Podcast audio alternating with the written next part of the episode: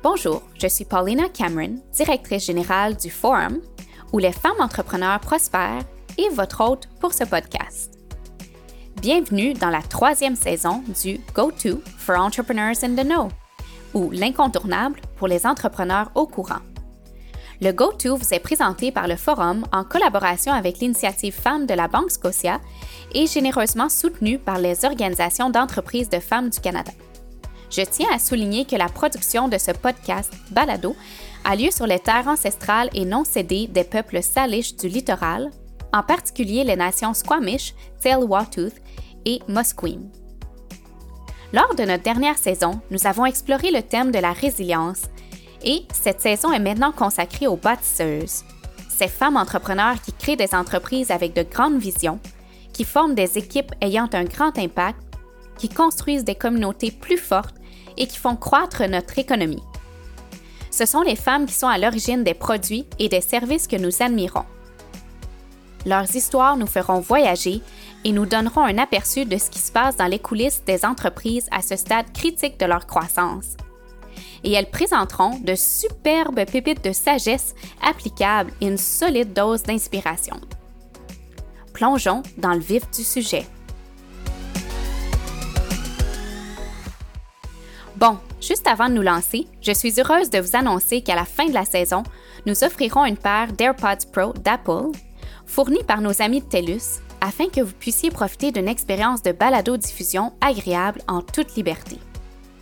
Pour participer, il vous suffit de nous faire part de vos commentaires.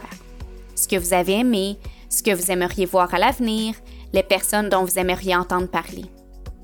Soumettez vos commentaires à theforum.ca oblique feedback et nous tirerons au sort un heureux gagnant à la fin de la saison. Née à Montréal, Annie Rouleau, la directrice générale de The Unscented Company, sait comment faire des affaires sans compromettre ses valeurs et ses convictions. Elle a choisi de redéfinir la notion de propreté en créant une gamme de produits de soins corporels et d'entretien ménager écologique conçus pour une vie responsable. Mère de deux enfants, Annie est animée par le désir de protéger les générations futures en investissant dans l'innovation et la conception écologique au sein d'une industrie qui vise loin des enjeux du développement durable. Elle a créé The Unscented Company pour en faire une entreprise humaine, respectueuse de ses employés, de la communauté et de l'environnement. Annie, en développant votre entreprise, vous vous êtes également attachée à bâtir une entreprise plus humaine. Et je sais que c'est vraiment important pour vous. Alors, pouvez-vous nous ramener au premier jour? Avez-vous imaginé que vous en seriez euh, là où vous en êtes aujourd'hui avec votre entreprise? En fait, euh, oui. Et est-ce que tu sais pourquoi? C'est parce que quand j'ai démarré l'entreprise, j'avais 42 ans. Je venais de donner naissance à deux enfants qui avaient 2 et 4 ans et je savais exactement quel type d'entreprise je voulais diriger. Je savais pas exactement comment j'allais le faire et comment tout se déroulerait, mais je savais indéniablement que je voulais pas faire de compromis sur mes valeurs. Je voulais bâtir une entreprise où je me sentais bien chaque matin en arrivant. Je veux pas avoir mal au ventre. Je veux avoir des papillons parce que je suis heureuse de venir au bureau et de voir que tout le monde est content de travailler et de travailler pour The Unscented Company. Donc aujourd'hui, oui, je peux dire que je dirige une entreprise dont je suis vraiment satisfaite. C'est vraiment beau à entendre. Merci. Merci de nous partager ça. Félicitations. Euh, je pense qu'il existe de nombreuses définitions du succès euh, et que beaucoup d'entre elles sont dictées par la façon dont les choses se présentent de l'extérieur. Mais diriger une entreprise qui se sent aussi bien de l'intérieur, c'est en quelque sorte euh, sa propre petite révolution, n'est-ce pas? Absolument. Je pense que l'avenir des entreprises et du mode de gestion change lentement pour devenir plus humain et plus respectueux de l'environnement et de la société. J'espère que mon petit geste et la façon dont je bâtis mon entreprise pourra réellement avoir une influence à l'avenir. Super. Annie, j'aimerais entendre l'histoire de la création de votre entreprise. Donc, je comprends que vous êtes assise dans un café, que vous avez eu l'idée en partie à partir d'un besoin que vous aviez, mais aussi en regardant les choses du point de vue des solutions de ce dont on veut faire partie et du problème qu'on veut résoudre dans le monde. Donc, pouvez-vous nous en dire plus sur ce moment précis où vous êtes assise pour créer ce qui est devenu The Unscented Company? Enfin, euh, faut que je revienne un petit peu en arrière pour ça. Vers 34 ans, euh, j'ai eu l'occasion de changer d'emploi et entre-temps, j'ai décidé de prendre un peu de temps libre et de voyager à travers le monde. C'était censé durer quelques mois seulement, mais finalement, je suis restée 18 mois sur la route. Dans chaque pays que j'ai visité, je me suis assise au Parlement pour écouter les problèmes sociaux et économiques de l'endroit. À mon retour, Paulina, j'ai réalisé qu'il y avait un dénominateur commun à tous les parlements auxquels j'ai assisté, c'était l'environnement. Ils savaient tous qu'on devait aborder la question de l'environnement.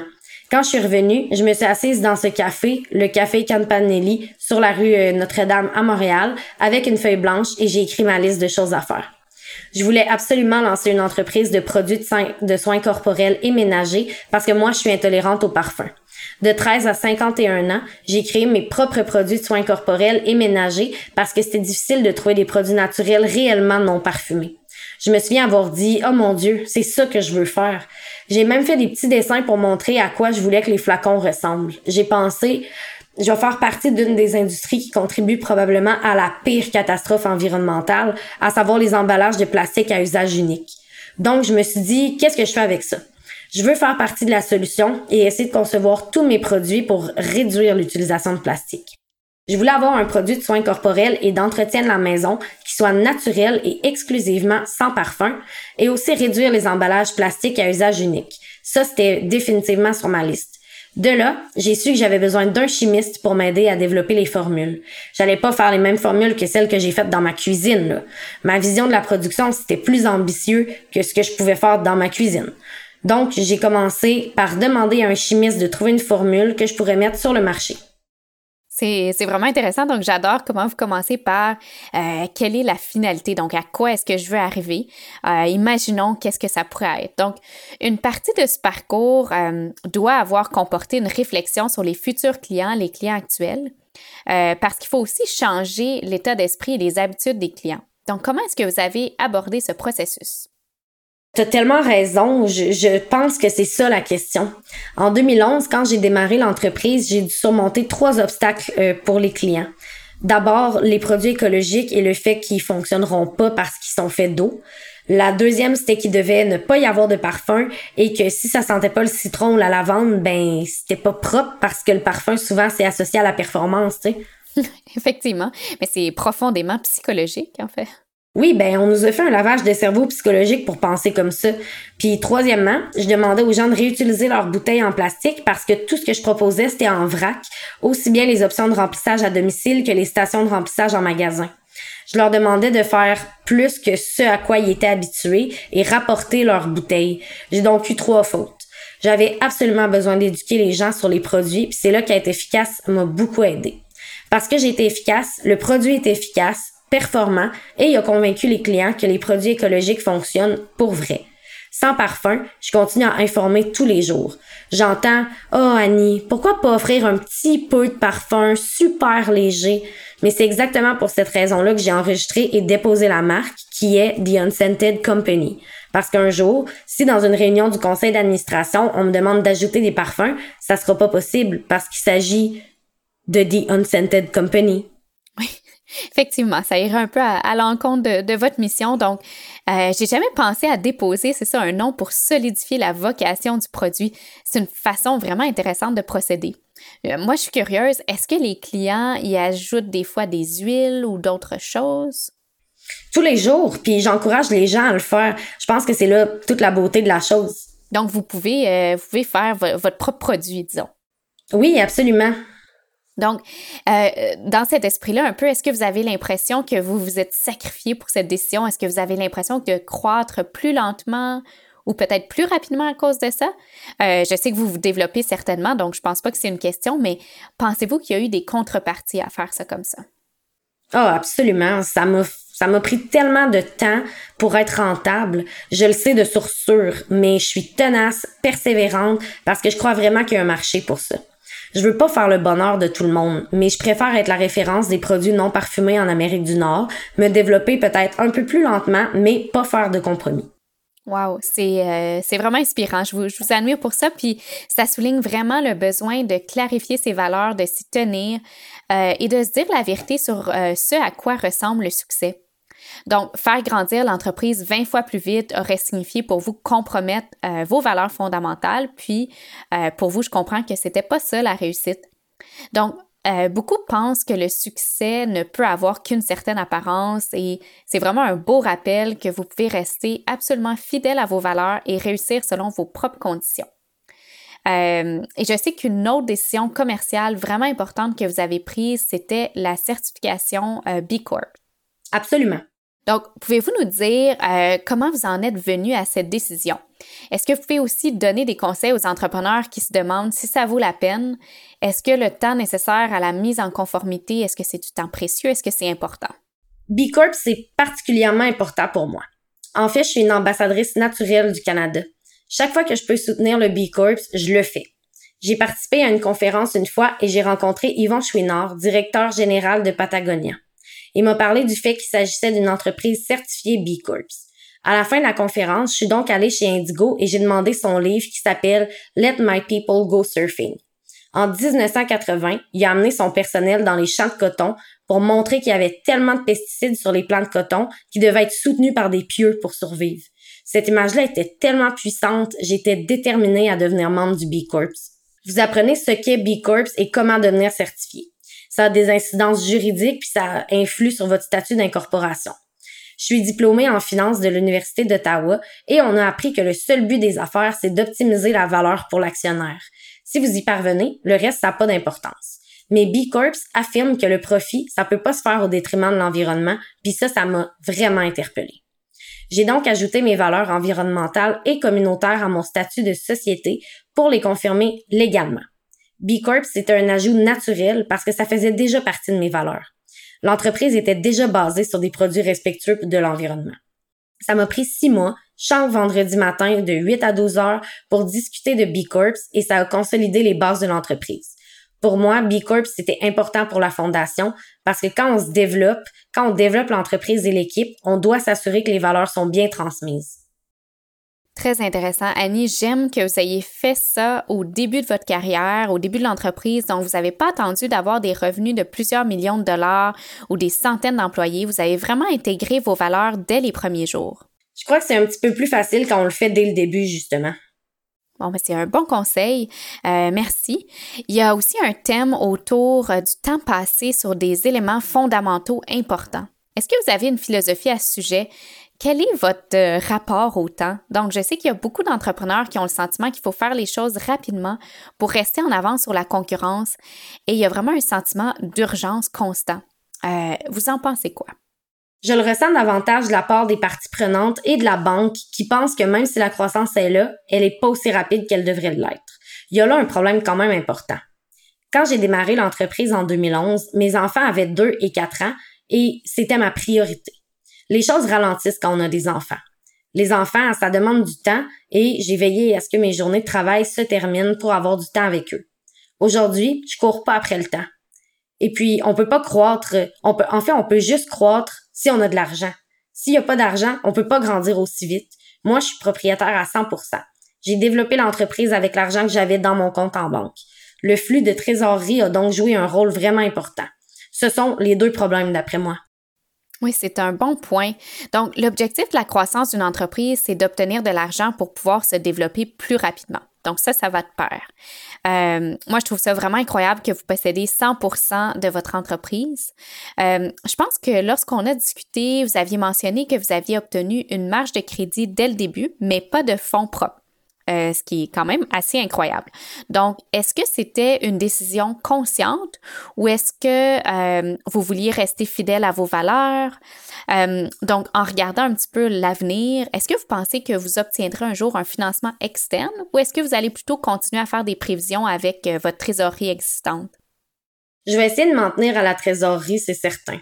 C'est une, une décision qui est très consciente. Ma mission, c'est pas de devenir le numéro un mondial du savon à vaisselle. Ça, ça m'intéresse pas. Je suis plus intéressée par la participation au mouvement de réduction des emballages plastiques à usage unique. Comment je vais m'y prendre? Avec ma vision qui est de changer les habitudes des consommateurs. Avec quelle valeur? La transparence, l'inclusion, le respect de la société et l'environnement. En 15 secondes, je viens de vous présenter ma vision et mes valeurs. Je pense pas que ça soit bon de faire appel à quelqu'un on doit être un peu plus gros, plus fort et mieux établi pour s'assurer que nos valeurs et notre mission sont pas compromises. C'est donc pas vraiment le bon moment. Est-ce que je vais dire jamais? Je le sais pas. Pour l'instant, je l'envisage pas. J'aime vraiment fonctionner avec le financement bancaire classique.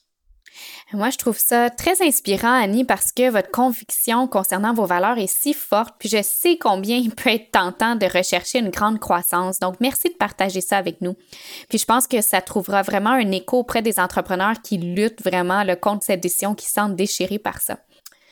Euh, en ce qui concerne la croissance, j'espère que vous pourrez nous parler d'un autre pivot que vous avez créé avec euh, votre entreprise lorsque Gwyneth Paltrow a découvert votre entreprise lors de sa visite à Montréal. Donc, est-ce que c'était un hasard? Est-ce que vous avez fait en sorte que ça se produise d'une manière ou d'une autre? Qu'est-ce que ça a signifié pour votre entreprise? Donc, et plus globalement, euh, quels sont les conseils à donner à un entrepreneur qui essaie de trouver euh, de quelle façon accélérer les choses? Moi, j'adore le terme heureux hasard. Je trouve que c'est vraiment un beau terme et ça l'a été un jour, j'ai reçu un appel téléphonique me demandant si j'étais intéressée par une rencontre, mais on pouvait pas me révéler le nom. J'étais un peu réticente, mais quand ils m'ont suggéré de me rencontrer au café Myriade dans le Vieux-Montréal, je me suis dit, ah, ok, c'est quand même cool.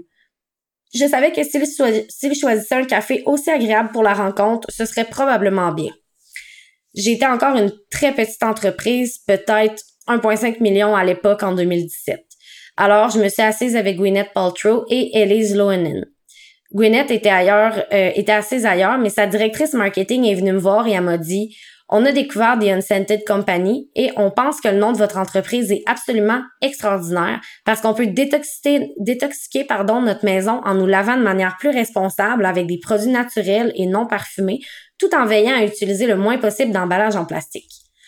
J'arrivais pas à croire que ces filles-là étaient en ville pour un sommet sur le bien-être et qu'elles recevaient une présentation d'une compagnie de savon. Alors j'ai fait un exposé et elles ont adoré.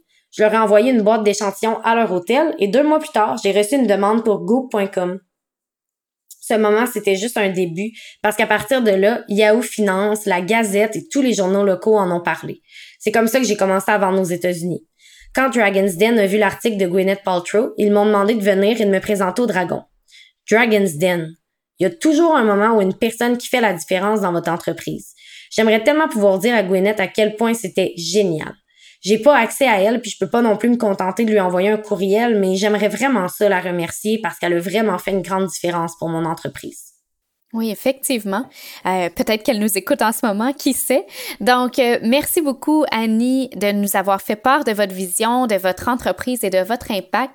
Euh, je suis impatiente vraiment de vous suivre. J'ai hâte de voir comment votre entreprise va continuer à se développer. Et pour les autres qui veulent vous suivre aussi, où pouvons-nous vous trouver en ligne? Vous pouvez aller sur www.theunsentedcompany.com ou www.unsentedco.com et sur Facebook et Instagram à partir du site Internet. Si vous nous écoutez, on a créé un petit code promo pour vous. TUCFWE 2021. Donc, si vous utilisez ce code-là, vous allez obtenir un rabais vraiment intéressant sur mes produits. On est distribué à travers le Canada dans différents magasins de détail, donc ça se met en place doucement pas vite. Super, lentement mais sûrement. Donc, merci beaucoup Annie. Merci beaucoup de m'avoir reçu. Nous allons maintenant faire une pause avant d'entendre notre prochain invité. L'incontournable pour les entrepreneurs au courant est le résultat d'une collaboration entre le Forum et l'initiative Femmes de la Banque Scotia. Prenons un moment pour connaître notre généreux collaborateur. Le FWE est heureux d'être associé à l'initiative Femmes de la Banque Scotia, un comité consultatif composé de hauts dirigeants de la Banque Scotia offre des séances de mentorat en groupe où ils partagent leurs connaissances. Ils abordent un éventail de sujets avec les entrepreneurs. Pour adhérer au programme, allez à initiativefemmesbanquescotia.com barre oblique adhérer. Être un entrepreneur change la vie. Ça exerce souvent un profond impact et une grande énergie, et ça peut aussi être accablant, solitaire et stimulant.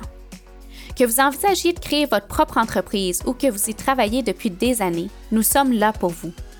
Nous proposons des programmes axés sur les résultats et l'impact, une formation conçue pour les entrepreneurs et une communauté qui a un impact profond Nos entrepreneurs disent que le point culminant de leur séjour chez nous ne se limite pas aux résultats tangibles qu'elles constatent en elles-mêmes et dans leur entreprise, mais aussi à l'incroyable sentiment de communauté avec d'autres femmes qui partagent des objectifs, des valeurs et des visions similaires. Visitez theforum.ca discover pour nous rejoindre et en savoir plus sur la façon de faire partie de la communauté d'éducation, de mentorat et de soutien.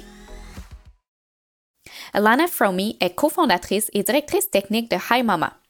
Hi Mama est une plateforme technologique de premier plan pour les programmes d'éducation préscolaire et d'apprentissage des jeunes enfants. Hi Mama s'efforce d'améliorer les résultats des jeunes enfants grâce à ses produits qui s'adressent aux éducateurs de la petite enfance, les propriétaires de centres de garde d'enfants et leurs familles. En tant que directrice technique, Alana dirige les équipes de produits et d'ingénierie de Hi Mama qui travaillent à la création de produits de qualité pour leurs millions d'utilisateurs. Alana fabrique des produits depuis plus d'une décennie, mais elle a également travaillé comme professeure d'anglais en France et comme responsable logistique au Soudan du Sud. En ce moment, elle est bénévole pour encadrer des entrepreneurs en herbe et des filles qui s'intéressent à la programmation. Donc, Alana, merci beaucoup de vous joindre à nous et je suis vraiment ravie d'en apprendre plus sur vous et sur Hi Mama. Donc, revenons d'abord à vos débuts. Racontez-nous comment et pourquoi tout a commencé. Bonjour, merci de me recevoir aujourd'hui. En fait, ma passion, ça a toujours été l'entrepreneuriat, la création et les jeunes entreprises technologiques. Je voulais trouver de petits espaces où je pourrais apporter une valeur ajoutée. J'ai eu beaucoup de chance qu'un produit comme celui-ci, qui a un aussi grand impact social, vienne à ma rencontre et moi, j'ai simplement sauté sur l'occasion. Je travaillais dans une jeune entreprise technologique et l'opportunité s'est présentée grâce à mon réseau deux cofondateurs euh, d'une jeune entreprise avec lesquels j'ai travaillé ont fini par faire partie de notre conseil d'administration, euh, d'administration fondateur. Ils m'ont approché avec l'idée et ensuite ils ont approché Ron, le directeur général de Hi Mama, et nous nous sommes réunis. Donc, tout est venu de la communauté. Donc, à la base, il y avait un formidable produit et vraiment une vision tout aussi formidable. Donc, pouvez-vous nous expliquer le processus de développement? On a fini par adopter une approche traditionnelle de démarrage, mais je suis vraiment heureuse de pouvoir vous en parler en détail. Pour nous, la première étape, ça a été exploratoire. On a compris qu'on était intéressé par ce secteur-là en particulier. L'un des cofondateurs avait un jeune enfant et on a donc exploré le secteur des jeunes enfants, ce qui nous a permis de nous retrouver sur deux thèmes. Un, la garde d'enfants et deux, le partage du développement de votre enfant avec les membres de votre cercle restreint. Dans ce contexte-là, on a cherché un problème euh, qu'on pourrait résoudre. On a interrogé en profondeur 10 à 20 euh, de notre clientèle, euh, de nos clients cibles. Ron s'est rendu dans des garderies et a demandé aux gens Hey, est-ce qu'on peut discuter? On a appris à connaître leurs défis et la façon qu'ils les, qu'ils les résolvent aujourd'hui. On a donc allié ces deux problématiques qui nous a fait réaliser que tenir les parents au courant, c'était un défi énorme pour eux. Mais pour résoudre ce problème-là, ce qu'il faisait, c'est qu'il rédigeait des rapports à la main et il les envoyait chaque jour aux parents. Donc, ça prenait beaucoup de temps, c'était vraiment précipité et ça rendait personne satisfait. C'était donc une problématique vraiment évidente. On a fait le point sur la façon de construire une solution superstar adaptée à cette difficulté-là. Pour nous, il s'agissait de créer des rapports numériques riches en médias et en photos. Ça a résolu le problème des rapports qui prenaient beaucoup de temps aux éducateurs parce que désormais, ils pouvaient rendre les rapports plus faciles et ils devaient plus les faire à la main non plus. Ça a également résolu le problème de la communication avec les parents parce qu'ils avaient l'impression de voir leurs enfants au milieu de la journée, actifs et heureux. On a donc résolu ces deux problèmes avec la première série Superstar. Ensuite, il s'agissait de trouver un marché de produits adapté. L'élément le plus important, c'était de faire en sorte que le succès du client se situe dans le produit pour qu'on puisse avoir un retour d'information précis directement de la part des clients sur ce qui fonctionne et ce qui fonctionne pas. On voulait devenir les meilleurs amis ou les convertir en amis. Une fois le produit adapté au marché, on a établi un modèle de croissance qui fait passer notre entreprise au niveau supérieur.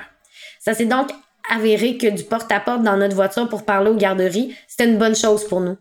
Donc, vous n'avez pas fait de pause, là, vous, là-dedans, pour peut-être euh, essayer de concevoir une machine de clonage ou quelque chose qui vous aiderait dans ce processus-là, parce que ça a dû être euh, assez demandant. C'était en grande partie le résultat d'une équipe de vente interne et quelques niches publicitaires vraiment particulières et intéressantes. Par exemple, on a découvert qu'il existe un site d'agrégation de publicité qui était bien optimisé pour les logiciels de garde d'enfants. On a donc décidé de faire de la publicité avec eux et ça a été efficace pendant un certain temps, Mais en fin de compte, les canaux de traction pouvaient pas nous mener très loin. Nos concurrents ont fini par nous découvrir et s'intéresser à nous. À ce sujet, je vous recommande le livre Traction pour comprendre ça. Ils ont un cadre en point de mire qui est excellent pour prioriser les tractions à différents niveaux. Ainsi, c'est les premières étapes pour vous faire avancer, mais elles sont pas forcément les mêmes que celles qui vous permettent de passer au prochain niveau. C'était certainement vrai pour nous. Donc, vous avez parlé de concurrents. Euh, pendant que vous vous développiez, à quel point est-ce que c'était compétitif euh, ce marché-là? Est-ce que quelqu'un d'autre était très proche de ce que vous faisiez? À quoi ressemblait peut-être ce concurrent potentiel? À quoi ressemble-t-il maintenant? On a regardé les concurrents sous plusieurs angles différents. Il y avait certainement des entreprises de logiciels de garde d'enfants, mais elles fournissaient pas vraiment les mêmes solutions que nous pour les mêmes points de, ben pour les mêmes défis en fait. Euh, il était plus orienté vers la facturation, l'administration. Se démarquer d'eux, c'était important à ce stade-là parce qu'on voulait vraiment définir qui on était. Dans le créneau qu'on recherchait, il y avait un certain nombre de concurrents qui apparaissaient. En fait, c'était vraiment passionnant. Ça a confirmé notre choix parce que d'autres personnes voient une opportunité similaire et veulent la saisir. Nous, nous différencier de nos concurrents à ce moment-là, c'était pas une priorité aussi importante parce qu'on était encore en phase initiale, mais il y en avait vraiment une poignée de concurrents. Là. Et puis, qu'est-ce qui, qu'est-ce qui vous a permis de passer à travers? Notre angle d'attaque, ça a toujours été guidé par notre mission et notre vision, à savoir soutenir directement l'éducation de la petite enfance et les éducateurs de la petite enfance aussi. Ça se retrouve dans la façon dont on conçoit nos produits et dans la façon aussi qu'on les commercialise. Ça nous a également permis de nous différencier de nos concurrents. D'autres concurrents étaient peut-être plus orientés vers la technologie en elle-même, mais nous, on avait pour objectif de soutenir les éducateurs. Donc, vous avez évidemment trouvé que c'était un, produit qui résonnait à la fois auprès des garderies, mais aussi auprès des parents que les garderies soutenaient. Donc, pensez-vous que c'est parce que vous avez fait passer un message de soutien qui était différent euh, plutôt qu'un message seulement technologique? Est-ce que vous pensez que c'est ça qui a le plus, euh, le plus résonné auprès des garderies? Donc, moi, ce que j'ai l'impression, en tout cas, quand je vous entends, c'est il me semble que vous parliez leur langage, puis vous vouliez refléter leurs priorités en matière d'enfants, de relations. Donc, bien sûr, j'imagine qu'ils veulent une bonne technologie, mais c'est pas nécessairement ce qui importe le plus pour eux.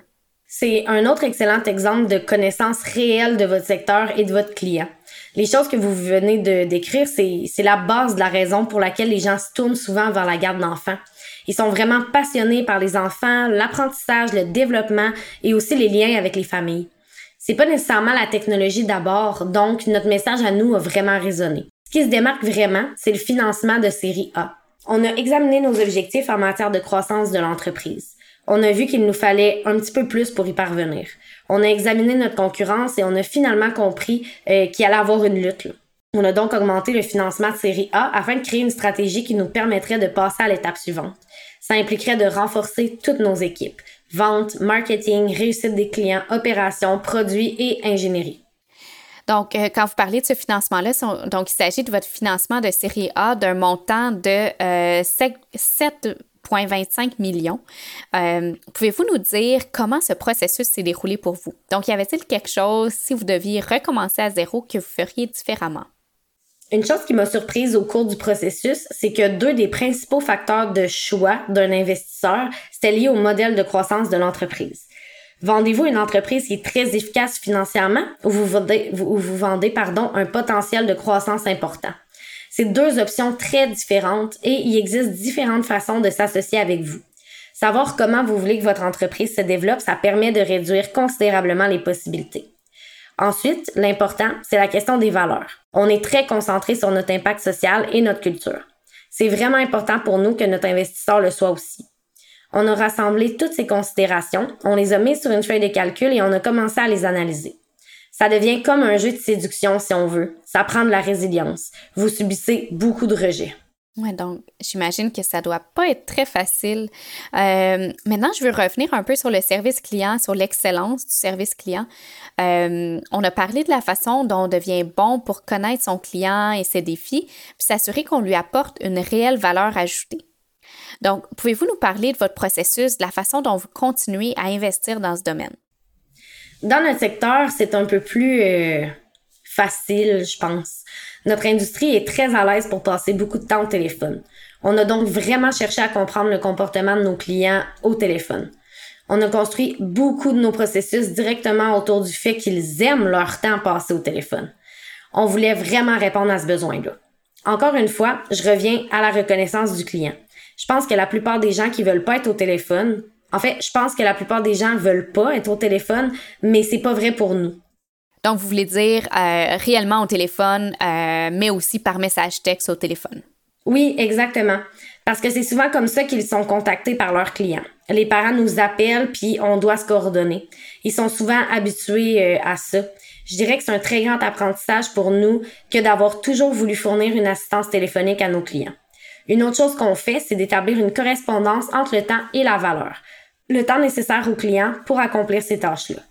Est-ce que vous pouvez nous en dire un peu plus à ce sujet? Donc, je suis consciente que certains entrepreneurs, certains entrepreneurs qui nous écoutent ne sont pas nécessairement dans le monde de la technologie, mais je pense que c'est vraiment un excellent point d'apprentissage qui peut être appliqué à diverses entreprises. Donc, quand vous dites valoriser le temps, euh, est-ce que vous pouvez préciser un peu plus? En fait, notre produit, euh, c'est cyclique. Dans le cadre de notre produit, on détermine la valeur que les clients veulent en tirer. On en prend note et on planifie les programmes autour de ça on en garde la trace pour voir s'ils le comprennent ou non.